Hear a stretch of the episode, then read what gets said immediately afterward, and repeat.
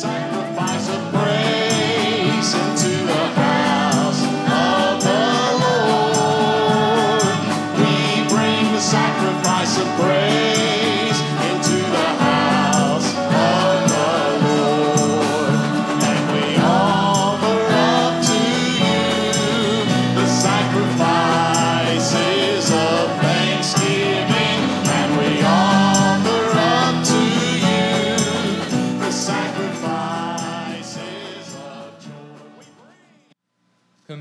teach these things.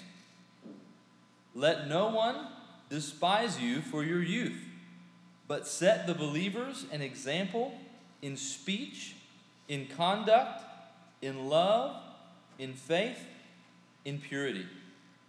Until I come, devote yourself to the public reading of Scripture, to exhortation, to teaching.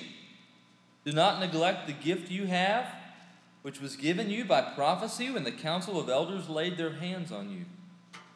Practice these things, immerse yourself in them, so that all may see your progress.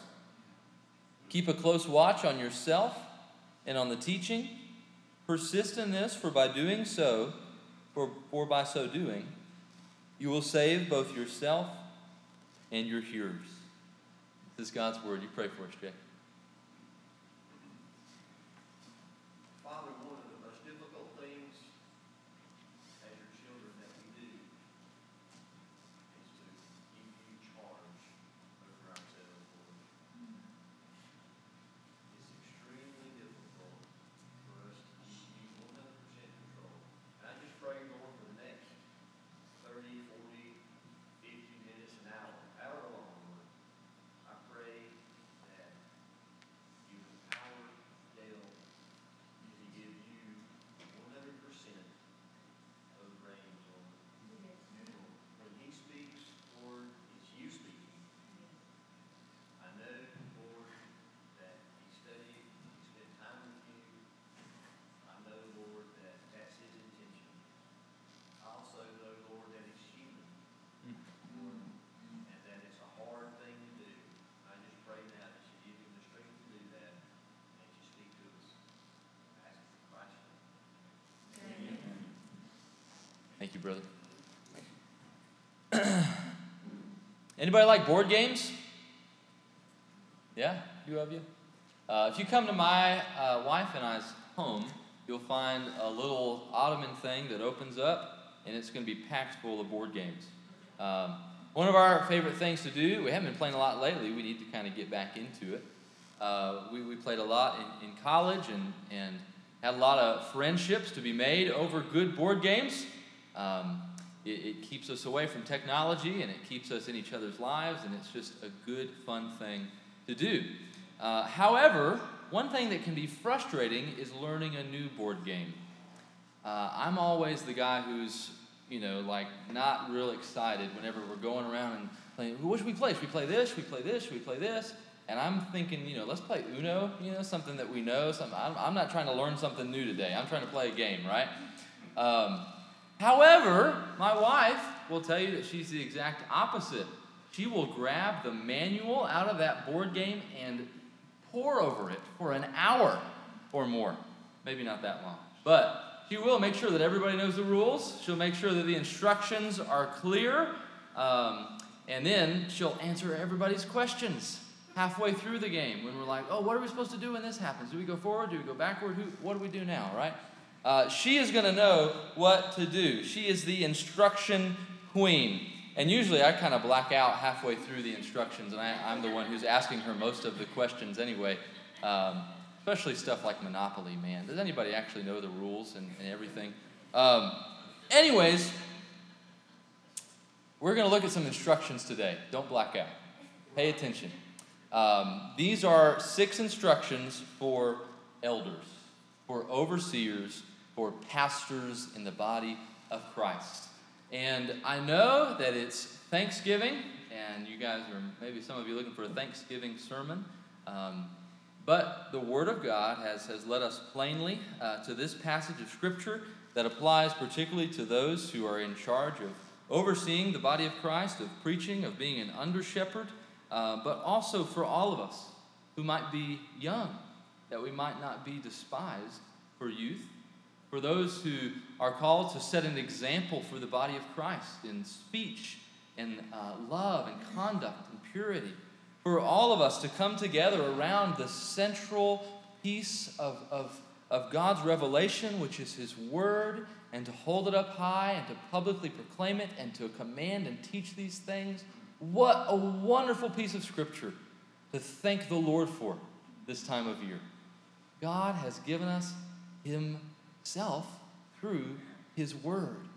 So we get to take hold of things like godliness in the Scriptures, right? Isn't that what we talked about last week?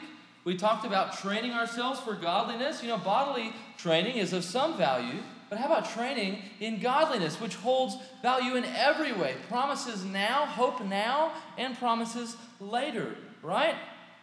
Timothy, elders, overseers in Ephesus, make sure that godliness is your priority. And, and we already asked this question last week, but let's ask it again that, that really prompts us when we think about that. Why should I? What do I stand to gain from godliness? Why should I pour my life into this? What are the consequences if I don't? What's the worst thing that could possibly happen to me if I don't devote my life to growing in godliness? I think Paul answers that question for us down at the bottom of our passage today. Look at verse 16 of chapter 4. I think he's been working all the way from verse 1 of chapter 4 down to this end part, kind of this, this big purpose statement here. Verse 16 says, Keep a close watch on yourself and on the teaching. Persist in this, for by doing, for, for by so doing, you will save both yourself and your hearers.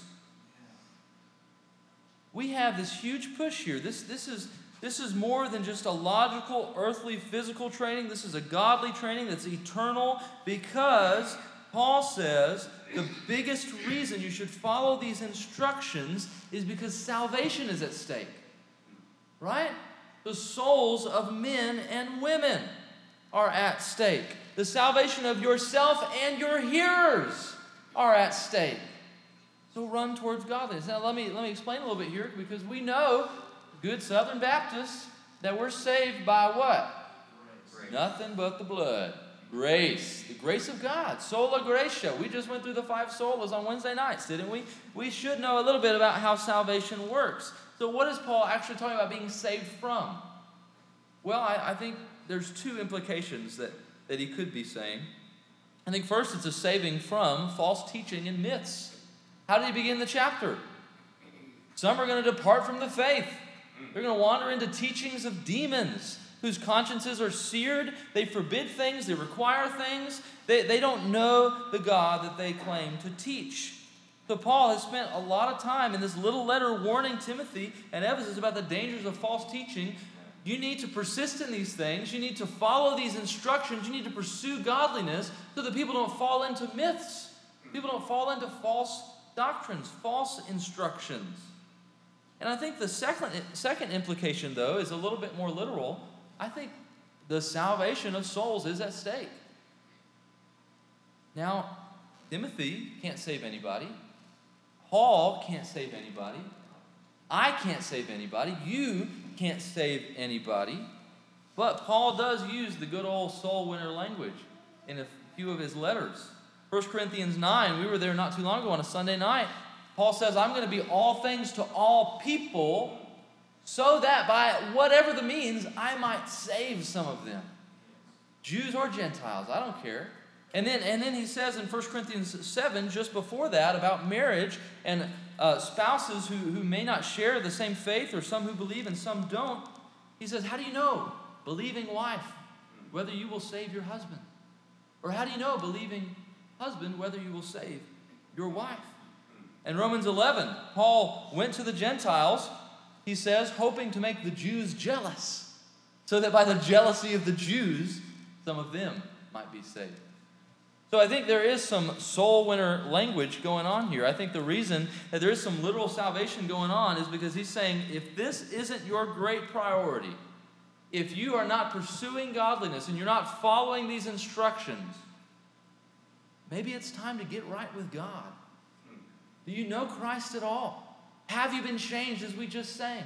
Is your body being presented as a living sacrifice? Look at Jesus, the exalted King of glory, who was the substitute for your sin, who bore our death on the tree, who suffered the Father's wrath on our behalf, who rose from the dead in glorious victory, and who's calling men and women today to believe in him before the final judgment.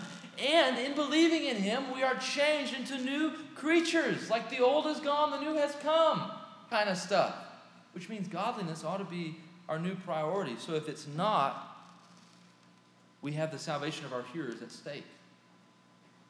It's my job this morning to warn you if these instructions on this, this of this book are, are literally just words on a piece of paper, right? Th- then it's time to, to, to, to get real with who God is and, and what He says in His Word.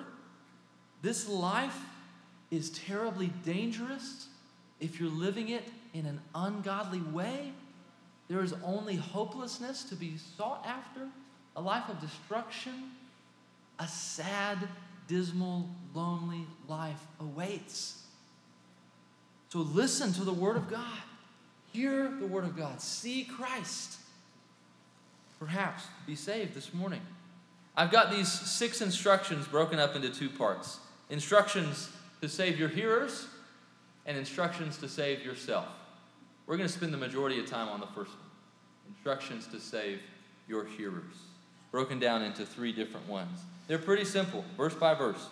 Verse 11 Command and teach these things. Command and teach these things.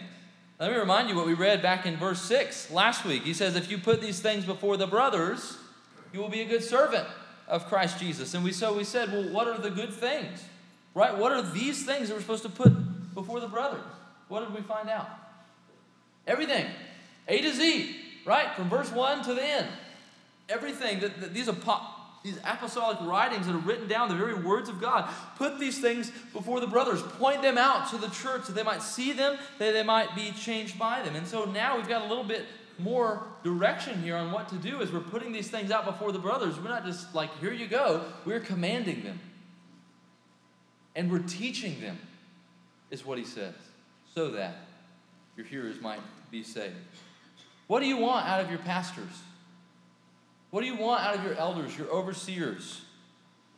It's growing more and more common to see elders who are giving way to pleasing man rather than pleasing Christ.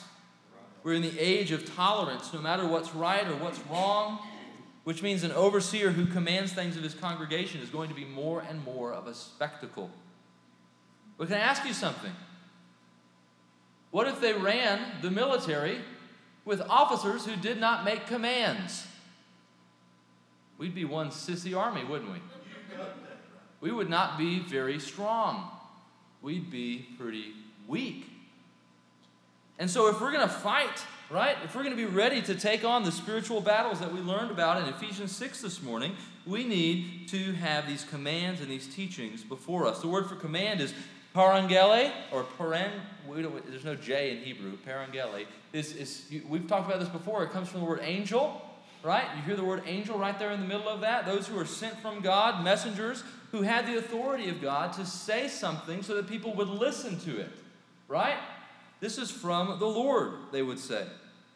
And how about this word teach is didaske, to, to teach, to admonish, to instruct. And so, listen, in order to save the hearers at Main Street Baptist Church, we need elders, pastors, who command and teach these things, who command and teach the word. This is for your good. This is so we might save some, both from ungodliness and from their own sin by the preaching of the gospel. But it's not only what comes out of the elder's mouth that is good for you, it's also how they live their lives. Number two, or number B, be an example. Be an example. Look at verse 12. Let no one despise you for your youth, but set the believers an example in speech, in conduct, in love, in faith, in purity. Timothy had an example to keep, an example to make. And Paul talks expressly about some issues that the congregation at Ephesus might have with him being an example. He says that it's not good for hearers to despise their pastors. It's not good for the hearers to despise their pastors. Now, there are many, many, many things that can make people slowly grow a despising attitude toward their pastors. The word despise means to scorn, to disregard, to insult, to think negatively of someone. There may be some here today who think negatively of me, who think negatively of Joey. And I'm not sure what the driving force might be, but here's what it was for the church at Ephesus in regard to Timothy. Let no one despise you for what? For your youth. Literally, let no person or thing, nothing, think negatively, despise you about youthfulness. Now, we asked about old men and old women back in Titus, said, How old is old? Right? Um, how old is young? How old is young? You know, it's kind of a hard thing to answer. The word youth can also just mean newness, kind of green, haven't done this a lot, unexperienced, or it can mean full of energy, almost childlike, high metabolism. It can also directly refer to age, right? So we know that Timothy was a young pastor, so it could have been a little bit of all of these things. But let me point out something here. It is distinctively unbiblical to despise your pastor for youthfulness, for young age, or even if they're just new. It's distinctly unbiblical to despise a pastor because he's new. Like the Bible just addresses it point blank, like it's going to be a problem for some reason. In fact, I think there's another word for practices that are contrary to Scripture, if we can just be honest for a second. It's called sin. I don't know, there's a lot of reasons to despise anybody made in the image of God, particularly your brothers and sisters in Christ, particularly those who God has put over you to, to shepherd you. Let's instead despise sin. Let's despise false doctrine. Let's despise our flesh and put it to death, or we might run the race. Why would we be at war with each other? Let's not despise one another, family. Let's despise our own flesh. It's good for you that Joey and I are not despised for trivial reasons like these, and it's also for your good that we live exemplary lives. Regardless of age, regardless of newness, regardless of skill set, regardless of background, regardless of any type of personal preference, God gave elders to the church to see a picture of godly living, not just to hear it preached about. To see it, to have it modeled before you. We have an obligation to set a certain standard in speech, conduct, love, faith, purity. The word um, example in the Greek refers to a stamp, some type of intentional setting apart marking. This is the same word that was used in John 20 to talk about Jesus' nail scarred hands, right? This marking that, that's differentiated. Another way of saying this is that we need elders who leave an impression on people. This is true not only of pastors, true of every believer. We all should be leaving impressions, godly impressions on others. Let's think about this. If someone were to follow you around for seven days throughout uh, the week, 24 hour a, a day for seven days, what would they find out about you? What impressions would be left? What would they determine about your speech? Would they find you adorning your speech with filth, with worldliness, with frivolous cursings, with gossips and talking about others? Jesus said it's not go, what goes into a mouth into a man that defiles him, but rather what? What comes out of a mouth that defiles him? Does your mouth defile you? Or does it show that you've been changed by the resurrected Jesus? What would they determine about your conduct? This specifically implies to the way you treat other people, your relationships, how you live your life in public. Some of you would probably be okay if you never spoke to, spoke to another human being again, right? Uh, we're, we're, some of us are pretty introverted. Others of us try to use and abuse people for personal gain. How do you treat other people? What behaviors and personal patterns have you developed? Would they see the, the, the wicked, who, who's, the sinner uh, who's walking in the way of the wicked in Psalm number one? Or would they see someone who is surrounding themselves with righteous, who's preaching to the lost? What would they determine about your love? Do you selflessly seek the good of others? Do you live sacrificially? How do you treat your spouse if you're married? How do you treat your children if you have kids? What would they find about your love? 1 John 3:16 says that we know love because Jesus laid down his life for us. And we can't know love apart from the cross. Does your love testify that you know Jesus? Has Christ taught you how to love? How about your faith? Faith is belief, it's trust, it's confidence. It works together with reason to grasp hold of grace and truth. Do people see a simple trust and confidence in your life, believing that God will do what He says He will do? The absence of faith inevitably led Adam and Eve to not trust God and to put their trust in a talking snake, put their trust in the father of lies. Is your life characterized by trust? Or are you crippled by fear and anxiety? Christ is the founder and perfecter of our what? Faith. Look to Christ. And finally, what about your purity? He ends with purity here. What would they find about your purity? What would they find in the late hours of the night when no one is around? What would they find when you're at work but nobody's watching? What if they could see every wandering eye and every lustful thought that you had in your mind throughout the day? Would they see a person of self control, a person who's crucifying their flesh daily by the power of the Spirit, or a person who has no self control and is not satisfied in Jesus?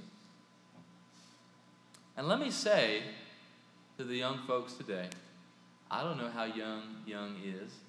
Y'all consider me a young pastor, I think. Uh, and I am a young pastor, I think. Um, just talked with a, a, potential custodian this week, and she said, she had to ask, she's like, How old are you? I get that pretty often, by the way. Um, but listen, young folks, no matter what anyone tells you, I don't care if it's your parents, I don't care if it's your high school teacher, your college professor, your grandma and him. I don't care who it is. Here's from your pastor telling you this morning there is nothing more important than godliness. Okay? They may tell you as you're growing up, you need to get a good job. Sure. You need to get married. Okay. You need to go to school. You need to get a degree. You need to do all of this to live a good and successful life. The Bible says, be godly. Hear me and hear the word this morning. You can be an example. If you cling to the words of this book, young people, you can be more uh, adult than half of the adults who don't read the word and cling to it. Be a model as you cling to the book. Be an example. The Bible says you can do it. And to the older folks here today, it's distinctly unbiblical to look down on young people because they're young. They're going to make mistakes. Yeah, they're not going to be a good model because they're still learning, they're still growing. Is your job to point fingers? Man, I get tired of the millennial talk, especially in the church and whenever the gen whatever is after millennials. This ain't in my notes. I need to be careful. Jay said the Lord is going to use me. I'm just saying, regardless of political junk, it's not right to look down on young people. God cares about that. Wow. How about that? Let's not look down on young people. Speaking, though, of clinging to the words, what's the third one here? There's a public ministry of the word that pastors are supposed to have to save their hearers. Be a minister of the Word. To make sure that teaching is mingled well with personal example, there's a public ministry of the Word to be had. God wrote us a book. What should we do with it? We should read it. We should call people to follow it. We should teach it. What does he say in verse 13? Until I come, devote yourself to the public reading of Scripture, to exhortation, to teaching. Right? And most people don't think this way, but God's Word is so holy and good and full of truth and power and grace that just by having it read in public, that's to be considered a ministry of the Word. That's why at the beginning of every service, what do we do? What did Diane do for us this morning? She read the Word, right? This is important. This is good for us to do. This is good for our hearers. This is what Timothy was doing. This is what Timothy was calling other pastors to do. This is what we should be doing. And the second two verbs are, are a repeat, I think, from verse 11. You've got command and teach. Now he says exhortation and teaching. The word exhortation is really close to the word given to the Holy Spirit a calling out, a summoning, an encouragement, a conviction, a comfort. The Holy Spirit comes and dwells in the life of every believer, so the preacher's job is to preach the text in such a way that the Word of God goes out to the heart and soul of every person in the pew, every hearer in earshot of his voice. I say this a lot, and I'll say it again. The Word does the work, right? The Word does the work. The Holy Spirit takes the Word and it flies to the heart of the believer as well as the unconverted, convicting the believer to believe in the words that are being preached and the unbeliever to be saved. How marvelous is the Word of God! May we never abandon it. We exhort and we teach it. And if I can be honest for a moment, this is the hardest thing and the easiest thing. The easiest thing and the hardest thing. I love preaching the Bible. I love preaching the Bible specifically to you. I love it. Nothing gives me joy like delivering the precious words of life from this pulpit to people that I love. It's easy because it's enjoyable. It's also easy because God's word does the work. I don't have to worry about what the Lord's going to give me because He's already written a lot here.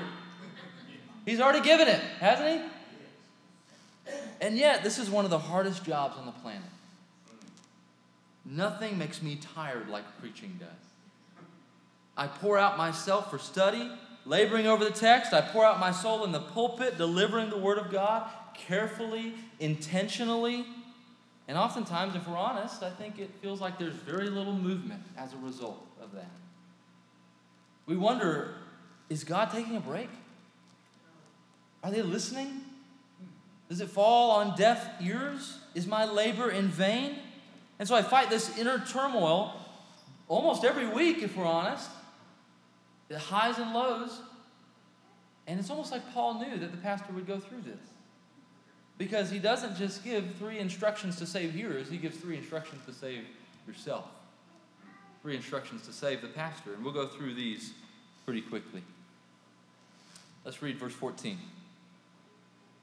Do not neglect the gift you have, which was given you by prophecy when the council of elders laid their hands on you. Practice these things, immerse yourself in them, so that all may see your progress. Keep a close watch on yourself and on the teaching. Persist in this, for by doing so you will save both yourself and your hearers. So, according to God's word, what can I say when I'm tired? What can I say when it feels like nothing's working? When, when, when God's word is just kind of on a break right now? The Bible says, remember the gift. Remember the gift. God gives under shepherds the unique gift of being under shepherds. He doesn't give that to everybody, right? How cool is that? It's a gift. It was given first by God, then it was affirmed by the church. All of you gathered around me. You put a prayer shawl on my back and prayed for me right in this room. A council of elders carefully and intentionally looked at my life and my doctrine. They set me apart by prophecy, so to speak. God gave me this gift.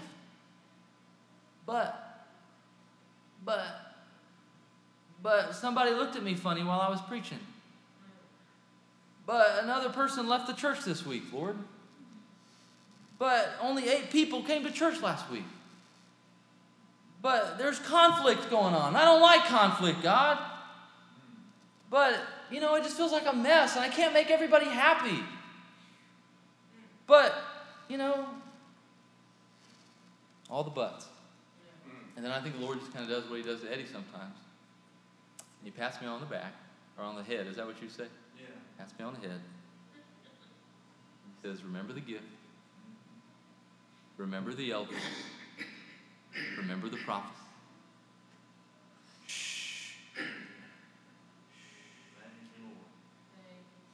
Stress begins to melt. I remember that my God is sovereign. he loves this church. And I remember that He gave me the best job on the planet to be an under shepherd for His, for his, his body. How beautiful is that? What a gift. So, we elders, we pick our heads up, we march forward, and then we practice. We practice, and we practice, and we practice, so that all may see our progress. We immerse ourselves in the ministry of the church, pouring ourselves out for the good of the kingdom, for the sanctification of souls, and little by little, as we mess up and make mistakes, you see that happen, and you say, man, they're growing, they're progressing. And perhaps in time, the things that used to bother you about us don't bother you as much as they used to. You see where our hearts are. You see that we really do care. You see how desperate we are to keep you from false teaching. Biblically, I should be a better pastor than I was three years ago. Biblically, Joey should be a better pastor than he was five years ago. Right? So that all may see our progress. We're not perfect. We know we're not perfect. We strive to preach better, shepherd better, discipline better, love better. We strive to be better. We want you to see us stumbling so you can help us up and rejoice in our progress with us as we keep getting better at this gift God's given us. You're watching us, you're seeing our progress. Finally, what are we doing? We're watching ourselves. We've got our eyes surprisingly looking inward, right? You're there to lend a, a helping hand, to support our leadership, to serve, participate, encourage, but we're looking at ourselves. I think of what, uh, what Psalm 139 says David's prayer Search me, God, and know my heart. Test me and know my anxious thoughts. See if there is any grievous way in me, and lead me in the way everlasting. I'll remind you that Paul warned Timothy at the beginning of this chapter about the likelihood of people in the church, even pastors and deacons, departing from the faith. And so, this is our warning for, for pastors this morning that you are not exclusively set apart and incapable of committing all kinds of horrible types of sins and, and straight up leaving the church. The Bible says one of the best ways I can save myself from getting into a world of hurt is to open my eyes to my own heart. It might sound silly, but I don't think many of us really want to know what's going on in our hearts. So we just ignore it. We look at all these symptoms, right? Anxiety, fear, pain, relationship problems, unsatisfied with your work or whatever you've got going on in your life. We look at all these circumstances. We say, I'm going to change my circumstances and things are going to get better. I'm going to change my circumstances and things are going to get better. I'm going to change my circumstances and things are going to get better. That's an endless circle. Something's going on in here. And this is where we need to see what's going on. After people pour out all the problems in their life to you, they tell you all their symptoms, ask them what's going on in their heart. Get in a healthy pattern of asking people how their heart is doing. And get into a, a routine of telling people how your heart's doing. Start looking at your heart and thinking about what you're going through. You may not like what you see in there, but here's Psalm 32, verse 5. David again, then I acknowledged my sin to you, and I did not cover up my iniquity. I said, I will confess my transgressions to the Lord, and you forgave the guilt of my sin. This is why we do confession every week. So we open our hearts before God so that we can find true healing and not pretend like it's going to come from some physical source. It comes from the Lord. It's not enough just to have a clean heart. Pastors also need to watch their teaching. Anyone who speaks and teaches regularly can get into a habit of relying on self and teaching so confidently that their ultimate aim is no longer a transmission of truth, but a transmission of thoughts and opinions. If you think God might be calling you to be an elder here at Main Street Baptist Church because you have a lot of thoughts and opinions, you got something wrong. Thoughts and opinions don't save our hearers. Thoughts and opinions won't lead the speaker down a safe, gospel shaped road of ministry. It's vitally important that Joey and I keep a watch over our teaching that we present to you both in pulpit and out of the pulpit. We must be sure we're ministering the Word of God and not ministering thoughts and opinions. Amen?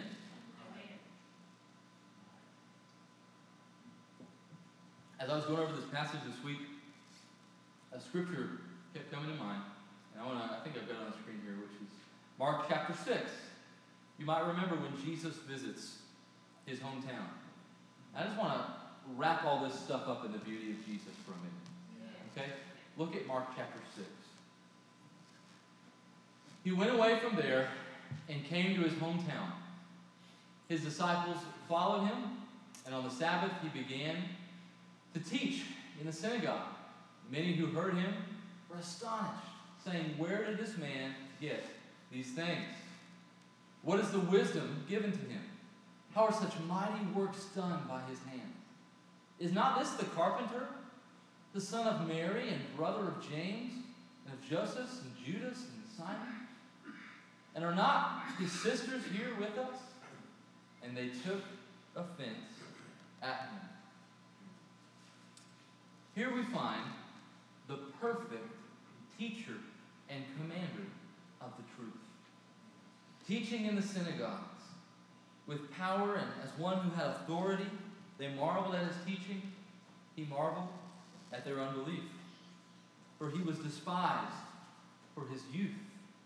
Starting shortly after his baptism, in his uh, young 30s, going to preach in synagogues, teaching that he was indeed the Christ. They said, This is merely Mary's boy. He's no teacher of the word. They took offense at him. That offense grew and grew and grew. They began to be more and more scornful. They began to think more and more negatively about this Savior. So they began seeking his arrest almost daily. And some three years later was found hanging on a tree because of his purity, his faith, and his love, and his conduct, and his speech. But while he was on that tree, because we refuse to look and see the sin in our own hearts, because we refuse to look on the Son of God who came to save his hearers, in his crucifixion, we find the power to be faithful, gospel shaped pastors, gospel shaped elders. He bore our sin on the tree, taking our depraved hearts to the grave, so that in his resurrection, our hearts might be made clean like his. And we can be called sons of God, made alive together with Christ, modeling speech, conduct, love, faith, purity for all the world to see. This is the power to live and exemplify the Christian life before the church and before the world. Family, is God calling you to be an elder? God calling you to be an overseer? Follow these instructions to the T so that our hearers, so that your own person might be saved. But even if God isn't giving you the gift of being an under shepherd as a Christian, He has given you the responsibility to live out the gospel before sinful men. To watch yourself, to be an example, not to be despised for your youthfulness, and not to despise others for theirs. To pursue godliness no matter the cost. And if you're not a Christian yet, the word is for you as well this morning. This word was given to save its hearers. Hear the gospel this morning. Repent and believe. Look in your sinful heart and find the God who can cleanse it and make it new and give you a new life and prepare you for this holy war that we're on. Look, confess your sins before a holy God. Repent, believe in the gospel. Christ is still saving his hearers today. Amen. Amen? Amen.